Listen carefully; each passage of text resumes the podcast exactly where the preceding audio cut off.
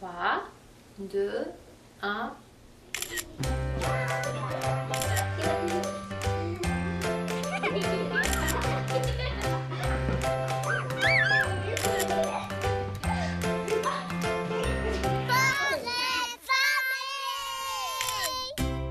Bonjour à tous, comment ça va? Bien, bien, je le souhaite. Marianne Paquette avec vous pour la prochaine heure. Vous écoutez l'émission Portrait de famille sur Canal M. Aujourd'hui, je vous présente la famille de Jean-Paul Hyde, papa de la grande Mathilde, 21 ans, et d'Axel, 16 ans. Et si vous êtes fan de BD, vous connaissez Jean-Paul, peut-être sous son autre chapeau pour sa collaboration pendant des années au magazine Cro, magazine humoristique, plus particulièrement les aventures de Jérôme Bigrand. C'est l'auteur Jean-Paul aussi des Tondeuses et des Hommes, ainsi que Le Fond du Trou que j'ai sous les yeux. Et bon, il a collaboré à plein d'autres projets et magazines. Comme vous le savez maintenant, je me suis inspirée du parcours de Jean-Paul, ses engagements, ils sont nombreux, ses défis, ses intérêts pour bâtir l'émission. En deuxième partie, Nathalie Dubo, intervenante auprès de l'organisme Je me fais une place en garderie sera là pour nous présenter cet organisme qui a été très signifiant pour Jean-Paul et sa famille, mais qui est aussi très utile pour de nombreuses familles depuis plusieurs années maintenant. Aussi, Marie-Claude Sénécal, maman de Joanie, une jeune fille qui vit avec la paralysie cérébrale, parle de l'initiative Parents aidants pour la vie qui soutient la mise en place de ressources adaptées pour les besoins de jeunes adultes qui vivent en situation de handicap, de jeunes adultes de plus de 21 ans. On le sait, il y a comme un vide pour ces jeunes-là. En chronique aujourd'hui, on approfondit le sujet de l'intégration d'un enfant à besoins particuliers en service de garde avec Caroline Lefebvre. Elle est conseillère à l'intégration pour l'organisme Intégration sociale des enfants handicapés en milieu de garde. Et finalement, on termine cette émission avec une discussion qui je le souhaite, pourra vous faire réfléchir, peut-être vous inspirer à lire.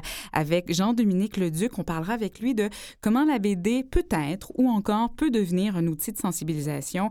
Jean-Dominique Leduc, c'est un acteur assez connu du grand public. Ce que l'on sait moins, c'est qu'il est aussi chroniqueur de bande dessinée, auteur et fondation des éditions Mémoire et j'ai appris également libraire. Ça risque d'être bien, bien bon, ce show-là. Restez là.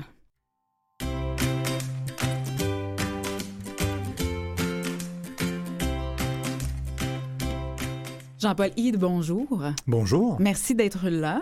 Merci de, vous, de nous présenter cette famille qui est la vôtre. On peut voir euh, cette photo en ce moment qui circule sur nos médias sociaux avec Marie-Mathilde, Marie, votre conjointe Mathilde, mm-hmm. Mathilde, votre grande fille, et bien sûr Axel. Une photo qui date d'à peu près deux ans.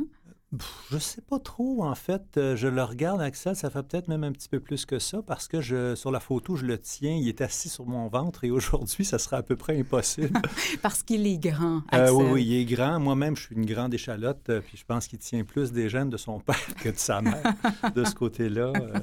donc, c'était une époque, c'est ça, où on était encore capable de faire des culbutes de faire des crises de chatouille et de se rouler dans l'herbe avec lui, c'était encore faisable.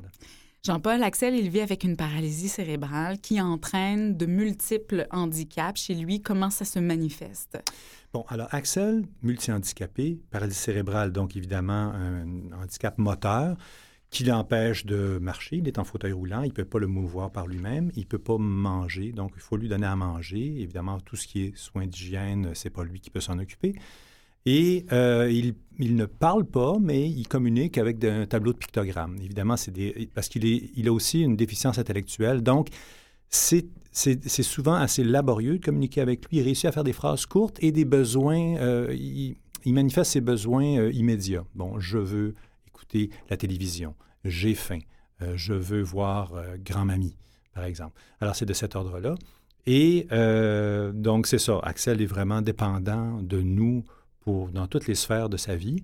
Euh, il a quelques activités où il est capable d'être autonome. Euh, il adore la lecture, même s'il n'est pas capable de lire. Il, euh, on, passe à la bibliothèque au moins une fois par semaine. On, écume les bibliothèques de la ville de Montréal. Il aime la BD. Il commence à aimer la BD. J'ai trouvé quelques titres qui le fascinent, mais il faut le lire avec lui parce qu'il ne suit pas nécessairement le sens de lecture. Euh, et, évidemment, il adore euh, tout ce qui est télévision, bien sûr, mais aussi quelques jeux, euh, jeux vidéo adaptés pour un âge préscolaire. Et là-dedans, il est, il est autonome. Et il a plein d'amis. C'est un rayon de soleil. Oui. On y reviendra euh, Mhm. tout à l'heure, Jean-Paul. Je vais parler un petit peu de sa naissance. Donc, Mhm. grossesse, tout ce qu'il y a de plus régulière, Mhm. accouchement ou naissance horrible. Oui, oui. À ce moment-là, bon, on se doute pas qu'il y a nécessairement un problème. À trois mois, vous avez peut-être un indice. Mhm. Vous écoutez des cassettes, Ouais, des ouais, balbutiements. ouais. C'est ça. Vous arrivez peut-être à faire une comparaison avec votre grande Mathilde, Mhm. parce que, bon, vous êtes parent déjà à ce moment-là, vous êtes passé par différentes étapes. Qu'est- Qu'est-ce qui se passe à ce moment-là, à l'écoute de ces cassettes-là? Alors, en fait, on écoute une cassette qu'on les- une cassette qu'on avait enregistrée. On fait, moi, je faisais parler Mathilde. Mathilde qui est née à peu près à la même date, donc en disant, bon, 2 avril, euh, etc. Et je l'entends, j'entendais le développement de ses balbutiements, les premiers mots qu'elle disait. Et on réécoute cette cassette-là. euh, et là, on se rend compte qu'en fait, ce qu'on entend, ça n'a rien à voir avec ce qu'Axel émet comme son. En fait, il émet à peu près pas de son. Et là, ça a été le premier indice. On est allé euh, voir avant tout du côté de l'ORL, savoir est-ce qu'il y aurait un problème de surdité, est-ce qu'il y a un problème de corde vocale. Après plusieurs semaines euh, d'investigation, euh, on ne sait toujours pas et c'est à ce moment-là qu'on va en clinique de développement.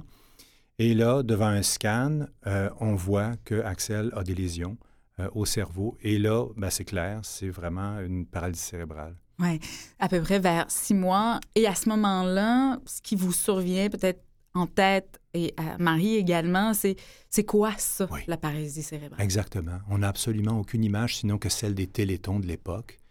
Euh, évidemment, qu'est-ce qu'on fait? Premier réflexe stupide, c'est d'aller d'aller sur Internet et de, et de- de lire des, des- En fait, de lire des trucs qui ne sont pas représentatifs. Euh, c'est évidemment des exemples, mais euh, sur, sur lesquels on ne peut pas se fonder.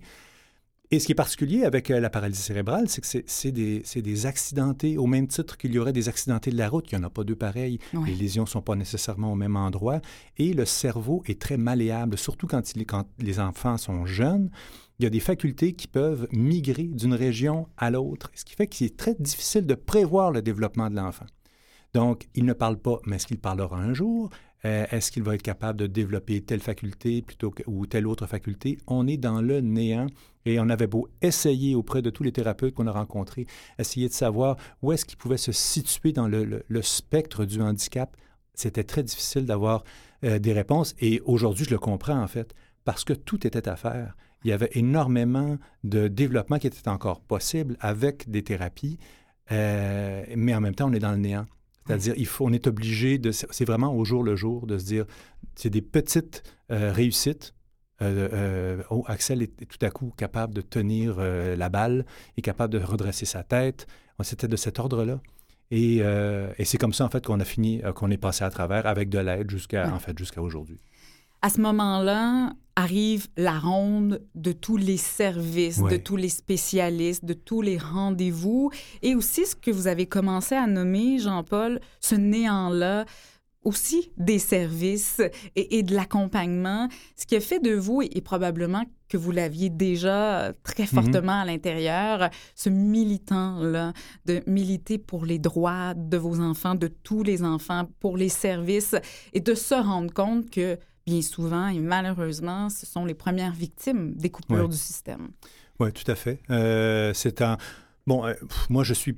Comment je dirais bien? Je pense que j'ai euh, la. f- j'ai été élevé par une mère qui était très près. Elle, elle a travaillé beaucoup dans tout le domaine de l'immigration, la- l'accueil des immigrants, et j'ai baigné là-dedans, moi. Donc, euh, les, les causes de ces gens-là, euh, de, la, de la différence, en fait, ça m'a toujours beaucoup touché, même si je n'étais pas personnellement touché par ça. Et quand Axel est arrivé, Là, je pense que c'est revenu un peu euh, de, de façon naturelle. Et, euh, et là, on s'est rendu compte, en fait, qu'il y avait une espèce de double discours où on nous disait c'est en ce moment qu'il faut faire des tas de choses. Il est jeune, tout est à faire. Si on veut qu'il apprenne à parler, si on veut qu'il apprenne à employer un, un tableau de communication, si on veut qu'il apprenne à marcher, il y a des thérapies qu'il faut faire et c'est maintenant qu'il faut les faire. Et d'un autre côté, on vous dit ah ben oui, mais il y a des coupures, il n'y a pas d'orthophoniste une espèce de, de, de contre-discours qui faisait qu'on était au milieu de, de au, au, au, milieu de tout ça, à devoir prendre des décisions et à devoir dire, à devoir frapper aux portes et, et, et, et, des fois lever le ton pour dire non, là, ça suffit. Euh, on nous promet des choses, on nous dit qu'Axel a besoin de certains services pour son développement, mais en même temps, on n'est pas capable de nous, les, offrir. Et dans ce cas précis, et c'est là qu'il y a vraiment une injustice devant laquelle moi je me je peux pas je peux pas laisser passer ça. C'est des c'est des enfants qui sont c'est les citoyens les plus vulnérables de notre société, c'est ceux qui ne pourront jamais prendre le micro simplement parce qu'ils n'ont pas les mots et de se dire que quand on coupe au bout de la chaîne, c'est ces gens-là qui vont payer. Moi, je trouve ça, euh, je trouve ça complètement inacceptable. Ça a parsemé votre parcours de différents combats. Si on a le mhm. temps, on ben va y revenir. Mais il y en a un présentement, c'est celui des jeunes adultes en situation de handicap, multi-handicapés. On le sait, on le nomme de plus en plus à 21 ans. Il n'y a plus rien pour ces jeunes-là. Mhm. Et on en parle avec Marie-Claude Sénécal qui est au bout du fil.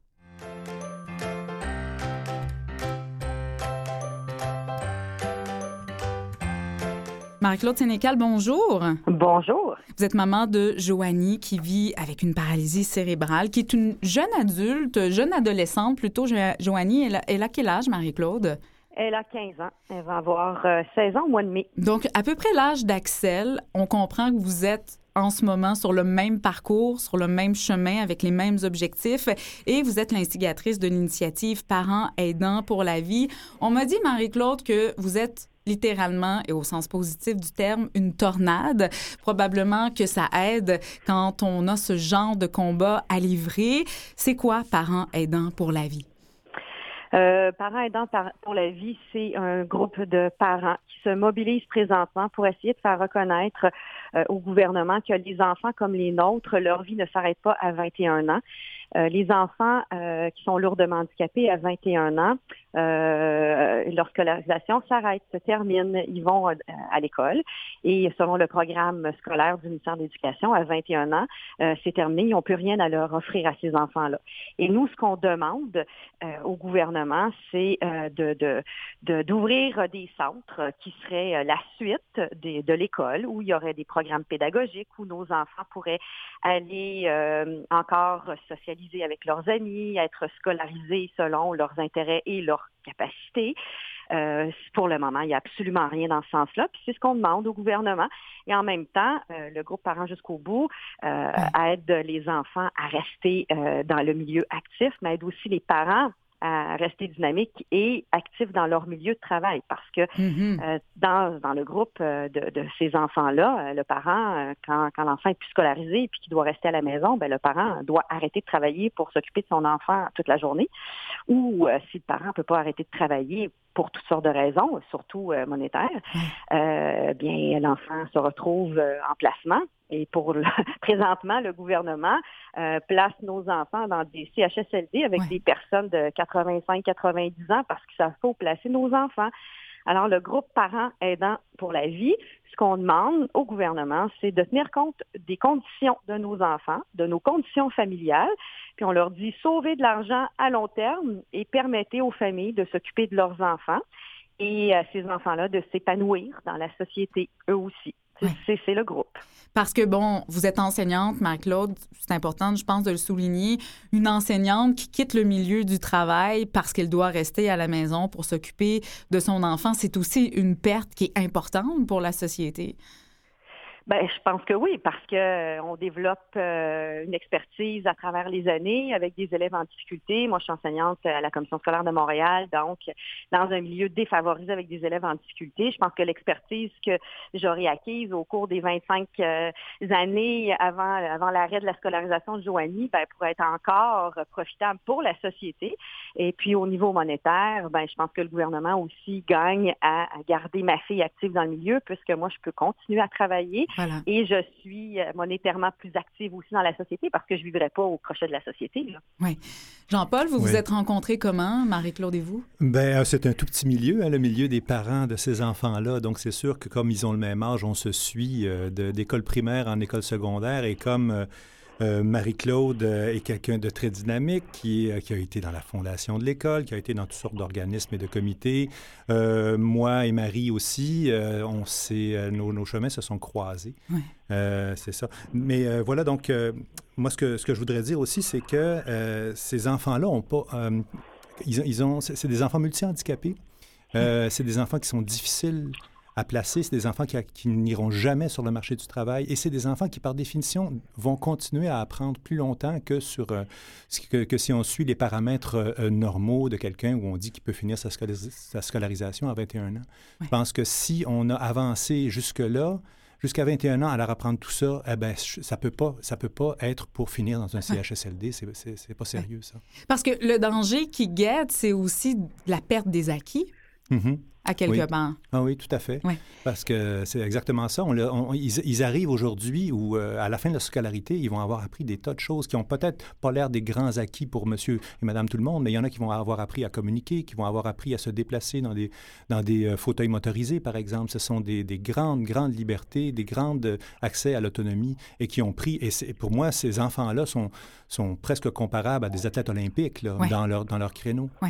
Marie-Claude, quelles seront les actions concrètes dans les prochains mois pour aller de l'avant avec la requête de parents aidants pour la vie? La commission scolaire de Montréal euh, est quand même assez ouverte à nos demandes. Euh, ils ont écouté, euh, puis la présidente de la commission scolaire, Mme Arel Bourdon, nous rencontre le 3 avril prochain pour nous donner le plan d'action euh, de la CSDM à ce sujet-là. Mm-hmm. il y a aussi des rencontres qui sont faites euh, dans les, dans les, dans, chez les comtés, chez les députés dans les comtés. Mm-hmm. J'ai déjà rencontré Marc Tanguay, et qui est euh, du Parti libéral, qui euh, est à nous organiser une rencontre avec euh, avec la ministre Charlebois. Donc, on oui. est en attente de, de, de, d'action au niveau du gouvernement et de la commission scolaire. Catherine Arel-Bourdon, bon, le 3 avril, c'était hier, là, Catherine Arel-Bourdon va mettre en place certaines actions, va pouvoir mm. elle-même nommer ce qu'elle veut faire. Et nous, ben, on va bouger au niveau des gouvernements. Nos demandes vont être claires. Euh, on a un site Internet, on a un, un site sur Facebook. Oui, euh, oui. On essaie de regrouper le plus de parents possible pour que, que, que, tout le monde puisse se tenir la main puis avancer. Euh, mais c'est sûr qu'on va faire parler nous un peu partout parce que le besoin est là et le besoin existe pour plusieurs enfants à travers le Québec. Oui, et ce que je comprends, vous écoutant vous, Marie-Claude, en, en, écoutant Jean-Paul, vos enfants, ils sont pas à la veille d'avoir 21 ans, mais c'est quelque chose à laquelle on pense maintenant. Ben, cinq ans, c'est pas long dans notre ouais. réalité. Ouais. Parce que quand il faut mettre en place euh, des structures qui sont aussi importantes et qui sont avant-gardistes euh, pour le gouvernement, parce que ça n'a jamais été fait. Pourtant, euh, il existe beaucoup, beaucoup à ce sujet. D'ailleurs, il y a un mémoire qui a été euh, déposé déjà euh, il y a quelques années au gouvernement québécois. Euh, sur le après 21 ans, ce qu'on fait avec les avec les jeunes. Et euh, le gouvernement n'a pas encore tenu compte des recommandations du mémoire. Et euh, c'est pas c'est pas quelque chose de nouveau.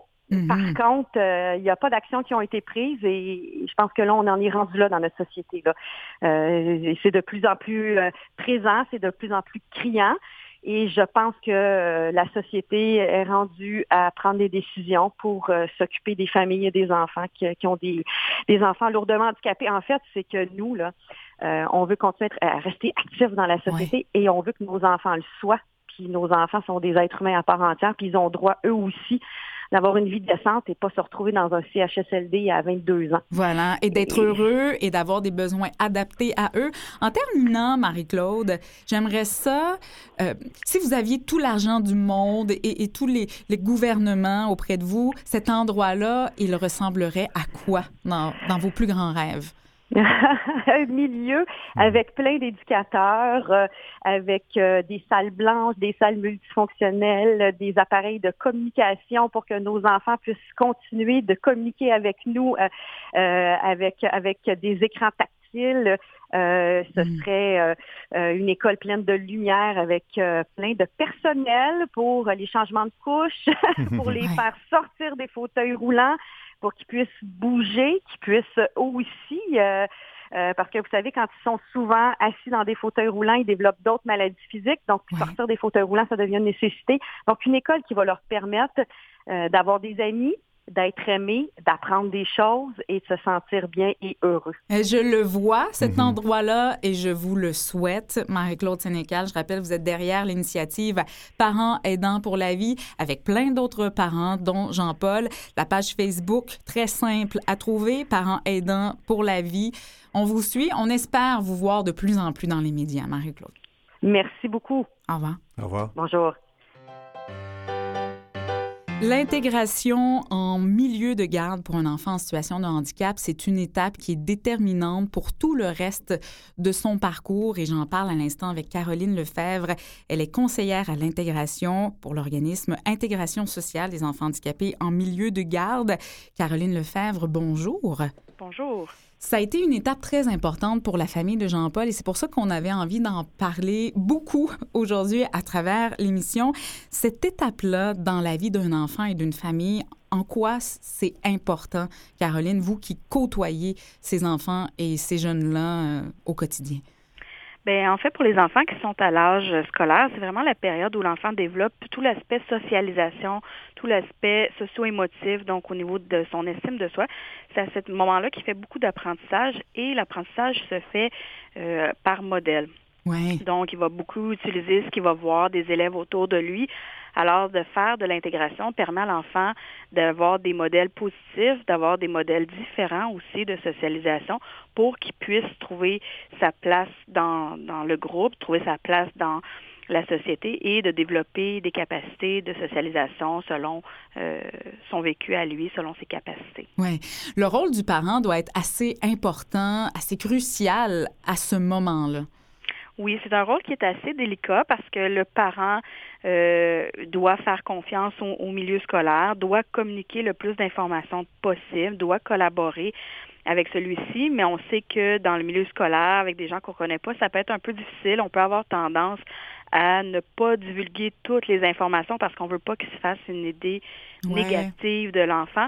Mais c'est vraiment important de donner toute l'information et de donner aussi qu'est-ce qui a déjà été fait, de voir c'est quoi les interventions qui fonctionnent, c'est quoi les adaptations euh, qui, qui vont bien à la maison, même si le contexte est différent.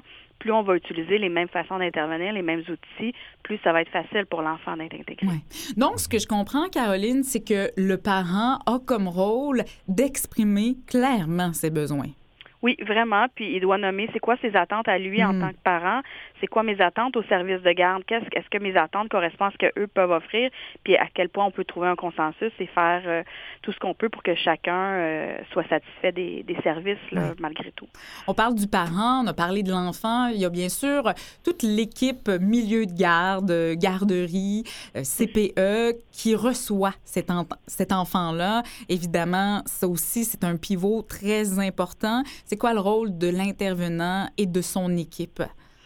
Au niveau de, de l'intervenant de l'équipe, c'est vraiment d'apprendre à connaître l'enfant, d'apprendre à connaître ses besoins et d'adapter leurs pratiques en fonction des besoins de l'enfant. Euh, qu'il ait un, un handicap ou non, tous les enfants sont différents, ont des besoins différents. Et euh, pour ceux qui ont des handicaps, peut-être que les besoins sont un peu plus particuliers, sont peut-être moins connus des intervenants. Donc, ils doivent vraiment prendre conscience d'observer, ils doivent faire preuve de beaucoup de flexibilité. Ils doivent adapter leurs locaux, euh, adapter la façon de donner les consignes, Mhm. utiliser souvent des outils visuels, des outils sensoriels, euh, puis c'est constamment en évolution. Donc, c'est vraiment de s'adapter au quotidien euh, de, pour permettre à l'enfant de participer et d'adapter les activités pour que chacun puisse avoir sa place euh, dans le groupe au service de garde. Jean-Paul Hyde. Oui, c'est ça. Moi, une question que je me pose, c'est que dans la réalité actuelle où euh, toutes les, les- les- les écoles, la société de façon générale connaît des compressions, c'est très dur. Comment est accueillie euh, l'idée qu'on intègre un enfant différent?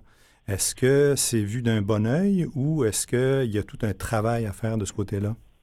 Je vous dirais qu'il y a encore beaucoup de travail à faire à ce niveau-là parce que, évidemment, au, au service de garde, il y a peut-être moins d'intervenants spécialisés qui sont présents euh, à ce moment-là parce que on, on juge que c'est pas nécessairement un moment d'apprentissage, alors que c'en est un au niveau social assez important. Eh. Mais euh, je dirais que quand il y a déjà eu des expériences d'intégration positives, les équipes accueillent de façon très favorable l'intégration puisqu'ils ont déjà fait face à, à ce genre de situation, ils ont déjà développé des stratégies, des outils, mais c'est sûr que quand c'est nouveau, que c'est la première fois, euh, à ce moment-là, il peut y avoir euh, certaines craintes, certains doutes, euh, beaucoup de demandes d'aide. Puis c'est un peu pour ça qu'on est là aussi, là, pour les guider à travers ça. Caroline, vous avez parlé quelque chose de très intéressant, l'apprentissage social, qui est bien sûr déterminant pour l'enfant qui vit en situation de handicap, mais aussi pour tous les autres amis du groupe.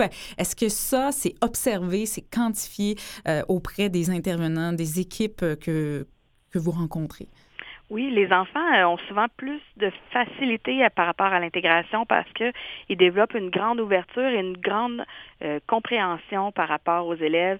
Euh, vraiment, ils vont beaucoup les aider, ils vont beaucoup être un peu plus eux aussi flexibles par rapport aux autres enfants, ils vont peut-être délaisser un peu leurs leur besoins de justice pour comprendre ce qui se passe. Donc ça permet aussi de développer des, des de l'empathie, de la compréhension, d'autres notions qui sont importantes au niveau du développement social. Oui, Jean-Paul, vous disiez à ce moment-là, Bon, Axel, il a 16 ans maintenant, mais il a eu ce moment-là d'intégration en, service de garde. Il était un vecteur pour ce groupe-là, un ambassadeur. Presque. Exactement. Oui, c'est ça. Ça a été une, très belle expérience dans notre cas parce que ça a été le, le projet de toute une garderie. C'était vraiment une garderie, c'était donc préscolaire. Et euh, tous les enfants avaient leurs responsabilités et il est devenu vraiment une espèce euh, d'aimant. Euh, je veux dire, tous les gens venaient le voir et, ça, et je pense que tous les enfants qui ont qui ont été dans le groupe d'Axel, de par les responsabilités qu'ils ont eues, sont devenus des petits ambassadeurs pour la cause de l'inclusion. Et pour le, pour le handicap. ben exactement. c'est parce que dorénavant, ces enfants, puis c'est ce que je me dis, en intégrant des enfants, c'est qu'on fait aussi on, crée éventuellement de belles expériences qui vont, qui va faire que ces gens-là, en vieillissant, vont avoir une image positive de l'inclusion. Voilà. Et autant chez les enfants que chez leurs parents, qui souvent peuvent être réfractaires à la base. Oui, ça, Caroline, est-ce que vous en entendez parler des autres familles, donc les parents des autres enfants du groupe qui apprennent des choses au contact d'un enfant différent? Euh, oui, c'est sûr qu'au niveau de l'intégration pour les parents des autres enfants, c'est souvent là qu'on va retrouver un peu plus de jugement, un petit peu hein. plus de crainte, parce que eux ont pas connu ça, l'intégration. Hein. C'est pas euh, c'est pas très récent qu'on voit beaucoup d'enfants avec des handicaps qui sont intégrés. Donc, n'ayant pas connu ça, ils ont certaines craintes, certains préjugés, et ils ont seulement la version et la vision de leur enfant par rapport à, à la l'intégration de l'enfant handicapé. Donc, peut-être qu'ils ont juste le reflet de certaines crises, de certaines difficultés. Donc, l'enfant permet de aussi apprendre aux parents que non, c'est pas juste qu'est-ce que vous voyez qui fait des crises, c'est aussi intéressant de jouer avec lui, il est drôle, euh, je peux l'aider à faire des responsabilités, je me sens bien. Euh, ça permet de, aux autres parents de voir que chacun de ces enfants-là a aussi sa place au sein de la communauté. Ça permet vraiment de créer la société de demain en incluant tout le monde et que tout le monde ait sa place parce que tout le monde est à l'aise et comprend ces différences. -là. Caroline Lefebvre, vous êtes conseillère en intégration pour l'organisme Intégration sociale des enfants handicapés en milieu de garde ISEHMG.org. Merci beaucoup, ça a été très éclairant. Mais ça me fait plaisir. Merci beaucoup. Au revoir, Caroline. Merci, au revoir. Et nous, on se retrouve après la pause. Restez là.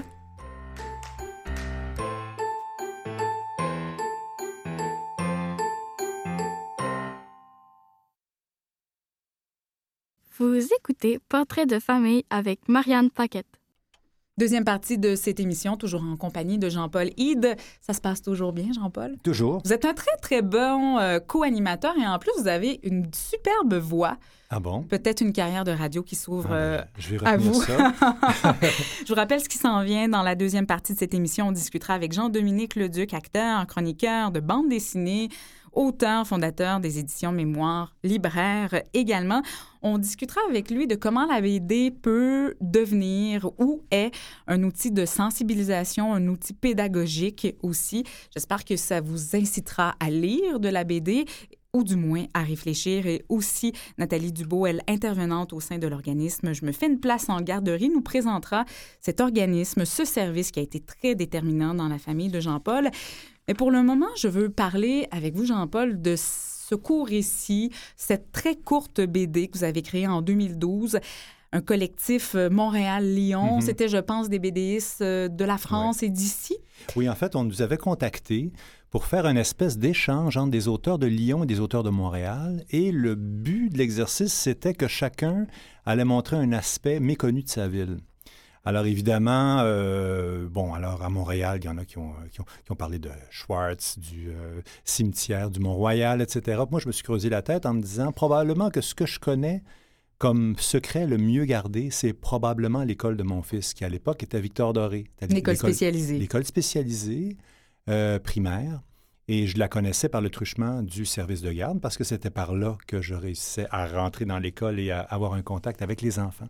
Ce qui fait que j'ai décidé sur deux pages de finalement présenter un petit peu la faune, entre guillemets, qui m'accueille tous les jours Ouais. à, à- à 4 heures ou 4 heures et demie quand j'allais chercher mon fils.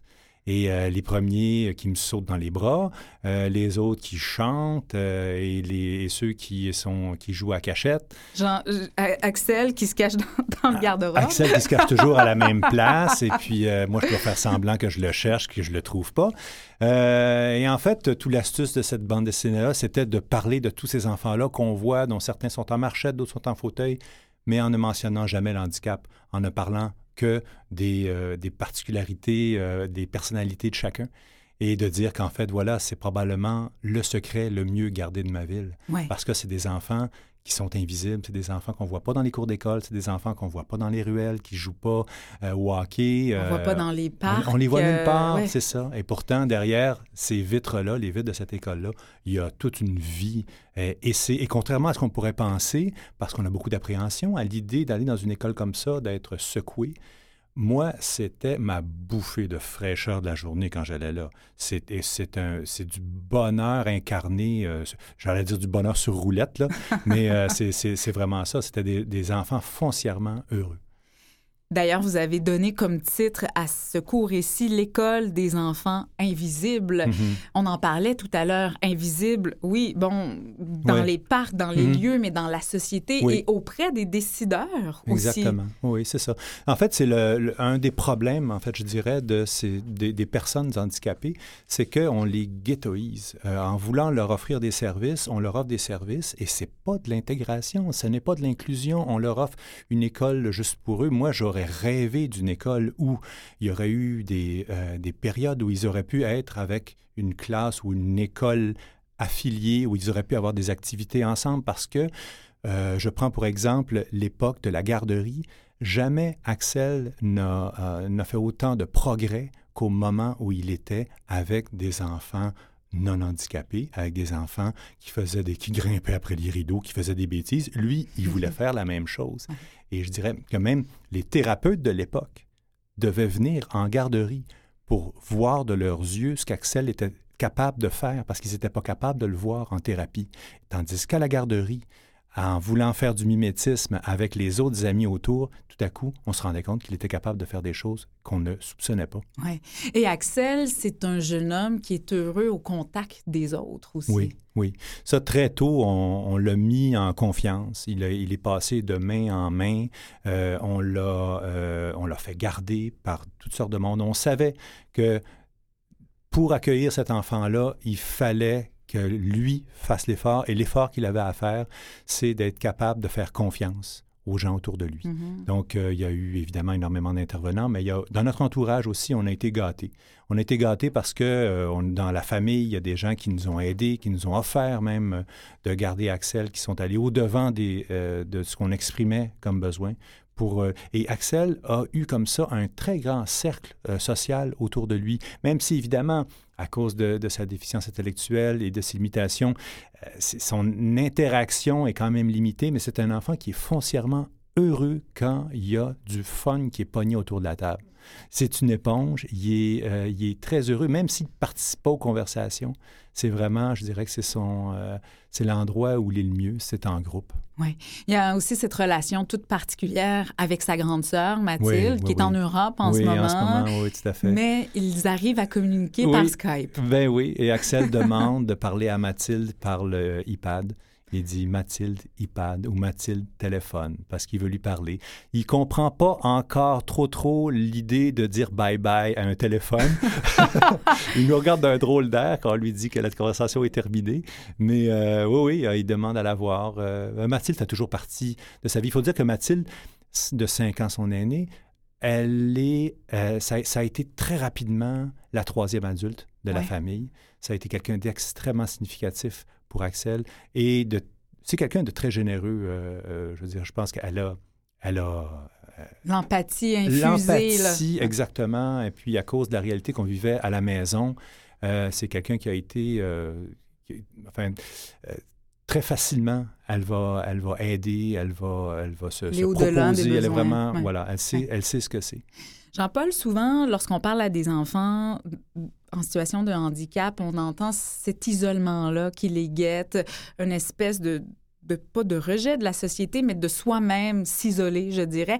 Et dans votre cas, c'est pas du tout ça que j'entends. Il y a- il y, a un réseau, un tissu social Ouais. très, très riche Mhm. qui s'est greffé à vous, que vous avez entretenu aussi. Oui, tout à fait. Nous autres, on s'est dit, en fait, on a, je- on est, nous autres, euh, des- les parents, on est aussi des bêtes euh, sociales. on a un grand réseau d'amis. Puis Axel a toujours fait partie de ça, euh, un grand réseau de euh, la famille aussi. Mais je dirais c'est quelque chose qu'il faut entretenir et il faut se forcer pour l'entretenir. Et en vieillissant, c'est, c'est, c'est- en fait, c'est un peu ça qui me fait peur, honnêtement. Quand on parlait de l'après-21 ans, l'après-21 ans, c'est ça. C'est évidemment, on rêve d'avoir euh, un lieu euh, accessible, un lieu adapté pour lui. Mais moi, quelque chose qui me tient beaucoup à cœur, c'est la socialisation. Si ces enfants-là, on leur donne pas de service et que le gouvernement, tout ce qu'il fait, c'est devant cette absence-là de service, c'est de nous donner un chèque, un crédit d'impôt, ben voilà, mon fils, il va rester chez moi et c'est moi qui dois devoir faire toute l'organisation pour essayer de lui former un cercle social, de lui de lui trouver des amis. Ça peut pas fonctionner comme ça. On a besoin d'avoir de véritables services. Et des services, évidemment, c'est des services de thérapie, mais c'est aussi un lieu où ces enfants-là vont pouvoir socialiser, vont pouvoir avoir une place dans la société et qu'on puisse les sortir des petits ghettos où ils sont pour que les gens arrêtent de dire des inepties Ouais. sur les handicapés, des inepties sur ce que ça coûte adapter euh, des, des édifices ou adapter des autobus.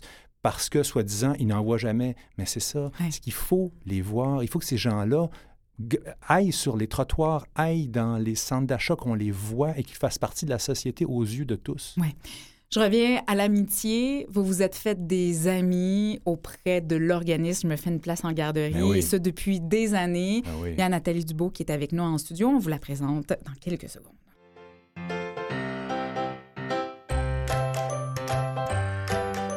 Nathalie Dubo, bonjour. Bonjour. Fière représentante de cet organisme, je me fais une place en garderie. Très fière, merci. Amie de cette famille, Marie Caillé et Jean-Paul Hyde. Cet organisme a vu le jour en 1994 et comme on en parle depuis le début de l'émission, un peu par une rébellion ou un engagement encore parental, de dire ben, il manque un service et on doit s'allier ensemble pour créer des services pour nos enfants et nos familles. Mais tout d'abord, euh, j- j'écoutais Jean-Paul tout à l'heure et puis euh, euh, c'est fou comme maintenant, assis à votre micro, je me rends compte que l'intégration en service de garde, euh, l'objectif de l'organisme pour lequel je travaille, comment prend, il prend son sens dès la petite enfance. Euh, l'organisme me fait une place en garderie. On est là pour soutenir les familles qui ont un enfant qui ont une déficience motrice, associée ou non à une autre déficience. Euh, donc, les parents font appel à nous. ils sont référés soit par les centres de réadaptation ou les CLSC. Euh, quand les familles désirent euh, une place en garderie pour leur enfant, donc euh, c'est comme ça, nous, que les, les- les- le- les parents nous approchent. Donc, à chaque fois, on, on fait la connaissance de nouveaux parents et puis on a Ouais. fait la connaissance de, évidemment, Marie, Jean-Paul, Axel et Mathilde. Là, déjà longtemps, ça nous rajeunit pas. Euh, donc, euh, c'est un plaisir là, d'être avec vous aujourd'hui. Est-ce que tout- toutes les familles restent vos amis comme ça, Nathalie? ben, écoutez, euh, comme Jean-Paul le disait, euh, je- en fait, c'est certain que pour nous, la famille euh, euh, Caillé-Hyde, euh, c'est des gens avec qui on est resté très proche parce que, ben, de par notre lien, c'est vrai, mais Marie, elle a été euh, Oui, très soutenante euh, à l'organisme aussi. On démarrait, on, était, on est encore petit, mais euh, la part de, de parents de comme Marie et Jean-Paul, ben ça aide un organisme comme le nôtre, c'est certain. Ça a bâti. Marie est restée avec nous sept ans, donc Sur le conseil d'administration, oui, ouais, c'est ça. exactement. Donc ça a donné aussi une force parce que nous on est là pour les parents. Ouais. Si Mhm. les parents euh, nous appellent pas, nous, on n'a pas de raison d'être là. Donc, euh, avec le désir de... que la ressource serve à d'autres parents. Ouais. Sur l'île de Montréal, nous, on couvre tout l'île de Montréal. On est euh, cinq intervenantes plus une coordonnatrice. Donc, euh, euh, les- l'équipe reste quand même petite, Ouais. euh, les moyens euh, aussi. Et donc, les euh, besoins toujours présents tout à et fait. de plus en plus. tout à fait. Jean-Paul, à Mhm. l'époque, vous aviez entendu parler comment de Je me fais une place en Ah, garderie? je me souviens même pas. Je probablement. c'est arrivé à Ben, Marie nous avait Oui. appelé, Jean-Paul. Je, me sou- je Oui. pense bien que c'était Marie, probablement le centre de réadaptation Marie-Enfant. Parce que c'est comme ça que les familles Oui. sont référées. Oui, C'est ça. Ils arrivent chez vous, Nathalie, et ils vous présentent leurs souhaits, leurs attentes, leurs Oui. désirs. J'imagine qu'un parent veut que son enfant est dans un service de garde proche de la résidence. Bien, le but, c'est que l'enfant fréquente le service de garde de quartier. Dans le cas de, euh, ben, de Axel, ses parents étant euh, très débrouillards et euh, très fonceurs, avaient eux-mêmes déjà trouvé le, le CPE. Mhm. Donc, euh, euh, ils ont euh, trouvé leur CPE. Nous, on aide à trouver le CPE avec la famille quand c'est pas le cas. Mais dans le cas d'Axel, euh, lui avait déjà son CPE de, ben, de Oui. quartier. Et à euh, ce moment-là, ouais. oui, c'est ça. Votre rôle, c'est d'appeler le CPE et de dire on a un enfant en situation de handicap. Est-ce que vous pourriez, aimeriez le recevoir? Et il y a tout une- un travail de sensibilisation. de sensibilisation, mais aussi de partenariat avec la famille dès le départ. Mhm. Nous, c'est vraiment, on fait équipe avec le parent. Ouais. C'est aussi se comprendre quand euh, on vient pour intervenir euh, dans n'importe quel service de garde qui accepte d'accueillir un enfant. Et puis, on, on- on met le parent avec nous. C'est notre premier partenaire. Puis lui, euh, il, il va faire la recherche de son côté, mais à un moment donné, on- on- nous, on peut l'aider à, ce qu'il fasse euh, des découvertes euh, Ouais. de milieux qu'il ne connaissait pas. Ouais. Puis effectivement, à partir de ce moment-là, nous, on est là pour soutenir l'intégration de l'enfant, de regarder les possibilités, de regarder les défis aussi. On regarde avec... euh, euh, on a une paire de lunettes, euh, je me fais une place en garderie, mais c'est pas des lunettes roses. On est conscient des défis. Mais l'équipe est là pour soutenir l'intégration d'un enfant. Puis comme Jean-Paul l'a souvent dit, on est beaucoup sur le mode solution. Donc, il y a tout l'aspect euh, euh, d'être auprès de l'enfant qui a un retard moteur, certes, mais aussi euh, de, tout est possible. Oui, Mhm. oui. D'autant plus que euh, c'est une période qui est cruciale, je veux dire, dans, le, dans la famille. Souvent, des en- on- les enfants n'ont pas encore de diagnostic ou euh, ça c'est tout frais. Les parents n'ont pas encore fait leur deuil, sont en train d'absorber la nouvelle. Et euh, il faut qu'il y ait un retour au travail, la recherche de la garderie, et là-dedans, ils ont besoin d'être épaulés. Euh, y a on a besoin d'avoir quelqu'un qui va être capable de faire le lien entre les, les- ce que les parents veulent, ce que le- l'enfant a besoin, ce que la, la garderie peut offrir et que le système de santé aussi peut offrir comme thérapie. Ouais. Et je me fasse une place en garderie et quelque part, en fait, au milieu de ça, et, et quand on dit qu'ils font... C'est vraiment des gens de terrain pour moi, en tout cas l'expérience que j'en ai eue, c'est qu'on s'assoit et chaque enfant est différent. Je veux dire, chaque handicap est différent. C'est un, c'est- problème différent auquel il faut trouver une solution particulière. Et c'est un peu à ça que, qu'on, qu'on s'attelle en travaillant avec euh, Je me fais une place en garderie. Lorsque vous contactez les garderies, Nathalie, bon, j'imagine que vous avez des partenariats maintenant avec les années, mais pour une garderie qui a jamais reçu d'enfants en situation de handicap, comment on amène ça? Bien, on parle souvent des enfants avec leurs capacités. Ils ont des incapacités, certes, mais ils ont aussi des capacités. Donc, euh, un enfant, si on parle d'un enfant qui ne marche pas, c'est une chose, mais un enfant, si on le présente, il sourit et aime être avec les autres amis, il y a des intérêts, il y a des goûts, il y a un tempérament, cet enfant-là. Fait que déjà, la porte peut peut-être être un petit peu plus ouverte. Oui. J'ai envie absolument que l'on raconte cette très belle histoire euh, qui s'est passée il y a quelques années lorsque vous avez souligné votre 20e anniversaire auprès de Je me fais une, une place en garderie, Nathalie. Un jeune homme qui s'appelle Mathis qui est venu vous visiter, qui était déjà un pote d'Axel Oui. à la garderie. Et ça vous a beaucoup touché, ça, Jean-Paul? Ah oui, tout à fait. Mais je, Mathis, sans le vouloir, euh, du haut de ses trois ans à l'époque, euh, il allait vraiment changer la vie de mon fils. Euh, il est devenu un peu euh, son ami, son meilleur ami. Il faut dire que les parents avaient des affinités aussi. Et euh, très vite, il s'est mis, même quand il avait de la peine, Mathis, quand il boudait, il allait voir Axel. Axel qui disait pas un mot, mais ça le réconfortait d'aller voir Axel. Et c'est une amitié qui a duré comme ça. Axel a été invité aux anniversaires de Mathis et on a continué à, voir Mathis et les parents. Puis aujourd'hui, c'est un grand bonhomme, là, Mathis. Et à l'anniversaire de je me fais une place en garderie. Euh, mon Vous grand les avez bonhomme, sous les yeux, Nathalie. Euh. Euh, mon grand bonhomme en marchette, on lui avait mis une cravate à Axel pour le, parce qu'il était porte-parole ben sans voix de, l'organisme. Et Mathis est venu. est venu pour, pour, pour l'occasion. Ça, ça a été extrêmement touchant. on a repris la même photo qu'on avait gardée ah, de l'époque de la garderie. Quand ils étaient petits et à maintenant... côté de l'autre, où Mathis tient par le cou son ami Axel. Et c'est sûr qu'aujourd'hui, c'est sûr qu'en vieillissant, les enfants, le, handicap, ça paraît beaucoup plus à, quand ils sont jeunes. Euh, c'est, dans le cas d'Axel, ça, pouvait même presque être invisible. Euh, aujourd'hui, ça paraît beaucoup plus. Sauf que ce qui reste, c'est l'expérience, c'est l'amitié et c'est le cheminement dans la tête du jeune Matisse qui est devenu grand, de ce que c'est l'inclusion et l'intégration. Parce que, Nathalie, on a parlé de l'impact de Je me fais une place en garderie pour les parents, pour les intervenants en service de garde. Bon, il y a le milieu mhm. de la santé, il y a l'enfant au cœur de tout ça. Mais il y a les autres enfants et les familles qui, veut, veut pas, entrent dans cette boucle-là et sont sensibilisés, veut, veut pas, à la différence. Tout à fait, parce que ce qu'on voit, même pour d'autres, l'impact, comme vous venez de nommer, quand un parent se rend compte que son enfant fait preuve d'empathie pour euh, aller, soit aller porter la marchette, aller chercher les orthèses, ben, c'est des beaux sourires qu'on voit euh, chez les autres parents. Alors, l'impact, est, on, la, on, la, voit au quotidien avec l'empathie des autres enfants. Puis aussi, ben, nous, on pense bien que l'inclusion, ben, c'est dès la petite enfance. S'il faut commencer quelque part, puis que nos enfants qui fréquentent d'autres enfants avec des besoins particuliers vont grandir, puis à un moment donné, ben, ils vont être entourés de, d'enfants qui peut-être se promènent en marchette ou en fauteuil, puis ça va être du connu pour eux. C'est ça, puis c'est un peu à l'image de la société. Je veux dire, euh, le, fait d'avoir des enfants, des gens tous du même âge, c'est pas naturel. Et d'avoir justement dans un groupe certains qui ont des capacités, d'autres qui ont moins de capacités, qui ont d'autres possibilités, euh, ben c'est un peu ça la société. des hein. défis qui sont D'apprendre qu'il y a des gens différents. Voilà. Nathalie Dubois, c'est tout le temps qu'on a.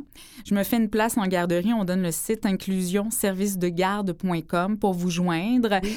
Bien sûr, on, le lance auprès des parents qui sont à cette étape-là de leur vie avec leurs enfants. Ils peuvent vous appeler, bénéficier de vos services. Vous êtes intervenante auprès de cet organisme-là. Merci beaucoup. Merci à vous. Jean-Dominique Leduc, bonjour. Bonjour. Acteur, chroniqueur de bande dessinée, ce que l'on connaît moins de vous. Jean-Dominique, également, euh, bon, vous êtes auteur, fondateur des éditions Mémoire et j'ai appris libraire aussi. Vous êtes euh, fondateur, propriétaire de la librairie Z. C'est Jean-Paul Hyde qui m'a appris ça. Vous êtes de, de bons amis, à ce qu'on m'a dit.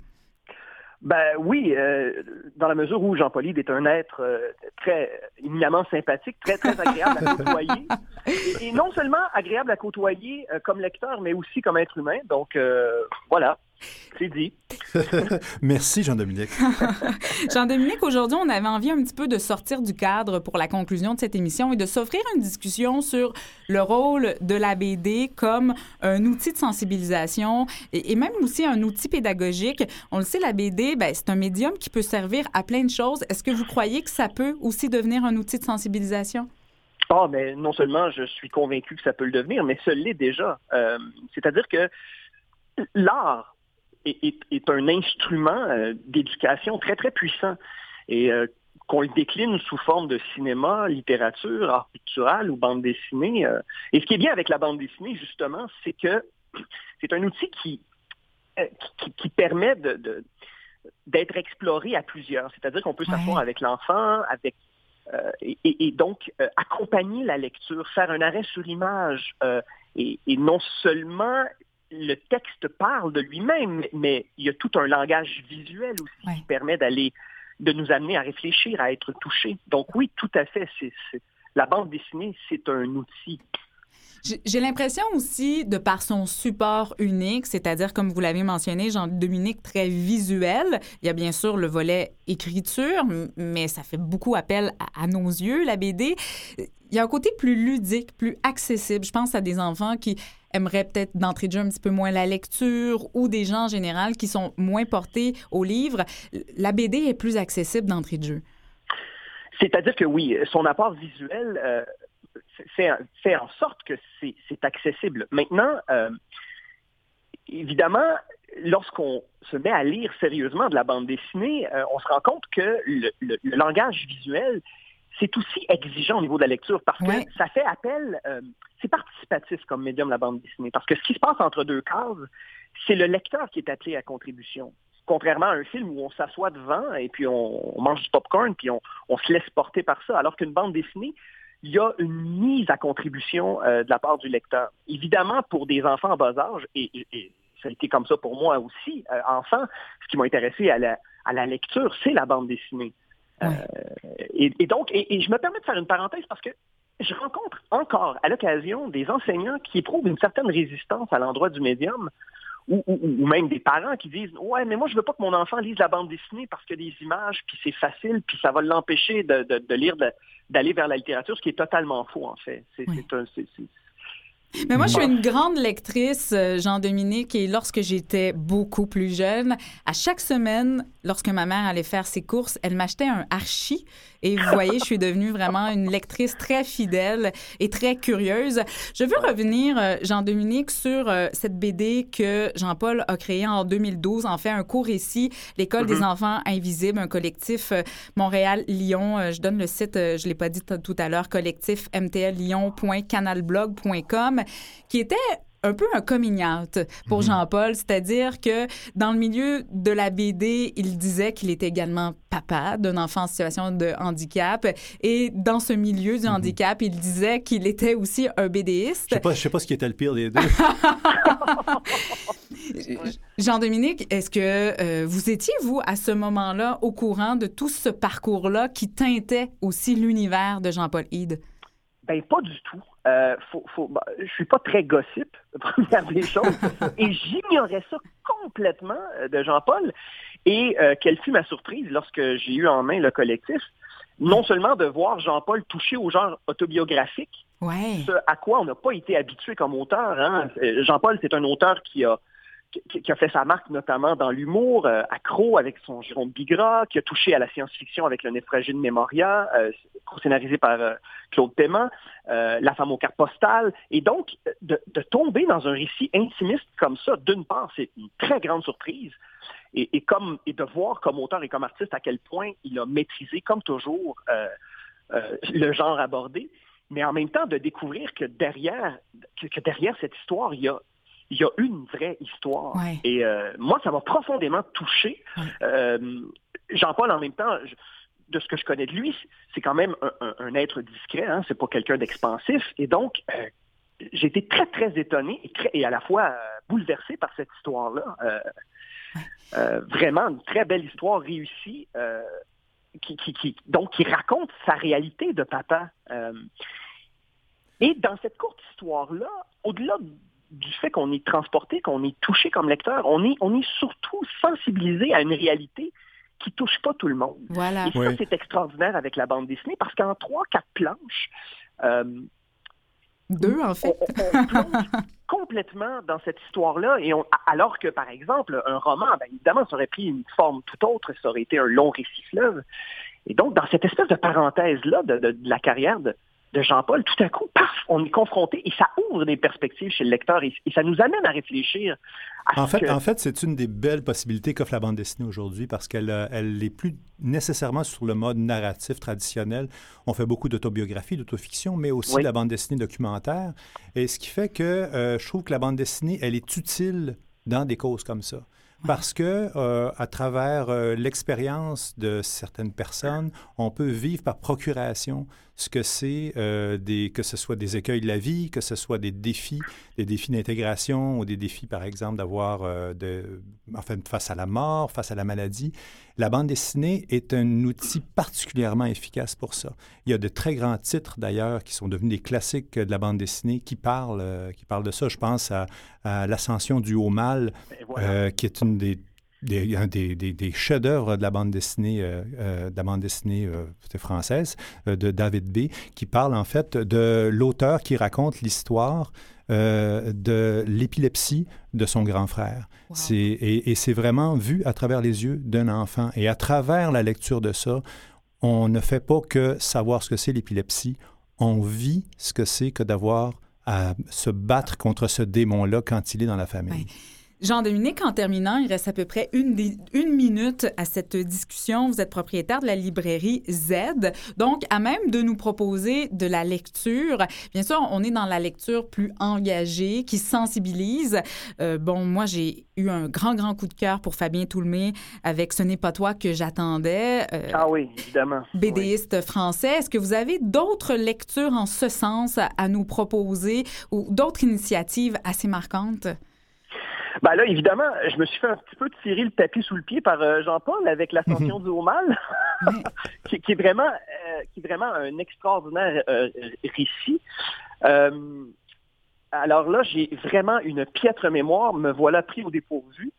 Euh, On, on devra aller vous voir à la, libri- à la Oui, librairie Z, Jean-Dominique. Par contre, ce que j'aimerais dire, par contre, pour les 15 secondes qui restent, Oui. c'est que l'autobiographie permet, lorsqu'elle est vraiment investie d'une mission, euh, elle permet vraiment de nous éduquer, nous, comme lecteurs, de nous toucher, de nous transporter et, et vraiment d'ouvrir nos perspectives. Et comme le disait si bien Jean-Paul, maintenant, la bande dessinée permet aux auteurs, entre autres, de faire ça. Ouais.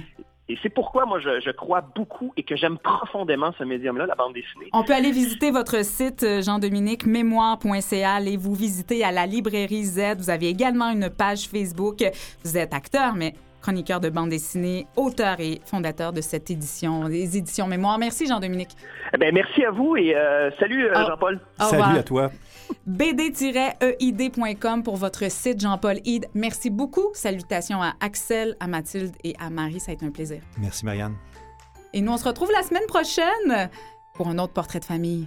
Portez-vous bien. Bye bye.